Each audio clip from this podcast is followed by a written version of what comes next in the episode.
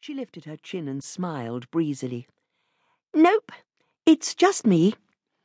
Exactly why the court case had been so fiddly. She'd had to convince three consecutive magistrates not only that she had a familial right of first preference to her sister's embryos, but also that she was fit to be their parent. Despite being technically unemployed, despite being, for all intents and purposes, estranged from her own parents, despite being single. Did she have support? Nope, not a whit. She would have said whatever it took to make sure Gwen's embryos didn't go to strangers. Or into a furnace. The law was a hard blue line, and she'd balanced precariously right on top of it. Fill this out, please. The clerk slid a clipboard across the stylish countertop for her admission details her eyes already sliding away to the next client. Instinct made Belle turn as the smell of fresh earth reached her on a slap of cold London air. The whisper quiet hospital doors had admitted a man, broad shouldered, lean hipped. He strode towards them, pushing fingers through damp brown hair, his scuffed work boots squeaking on the polished hospital floor. He was the complete cowboy cliche, only missing the Stetson. Who got around like that in London? Belle's eyes drifted down long, denim clad legs to those boots.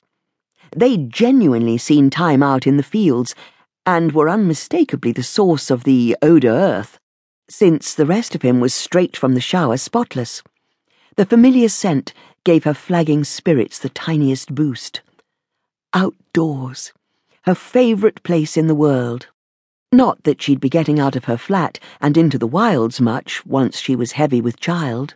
Another sacrifice she'd willingly make to raise her sister's children, though not without some sorrow. As she lifted her eyes, she realized he'd tracked her glance down to his mud crusted boots.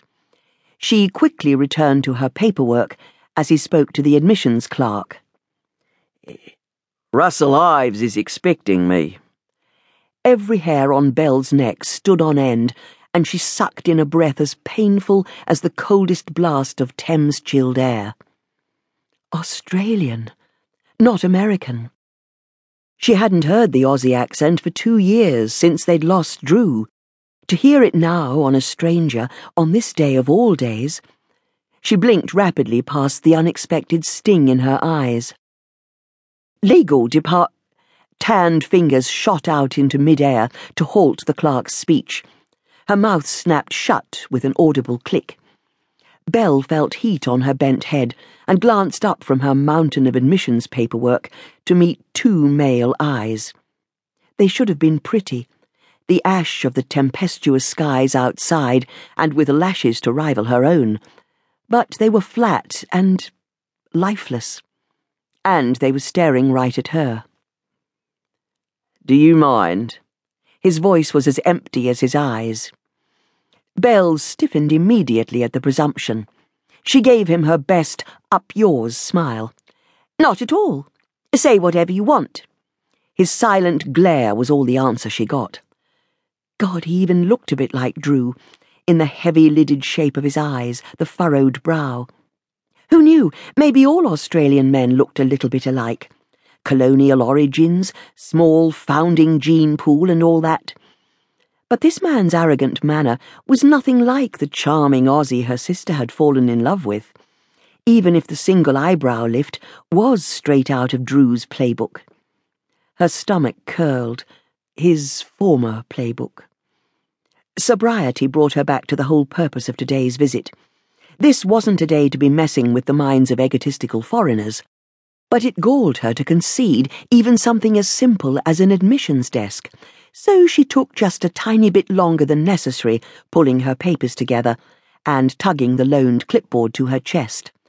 Then she stepped quietly away and crossed to one of the comfortable waiting room couches to finish the forms. Maybe his wife's in here somewhere dying of cancer reasonable Belle forced her way forward to try and justify the man's appalling manners. Maybe he's dying of something himself. Her eyes flicked up briefly and assessed the back view of him.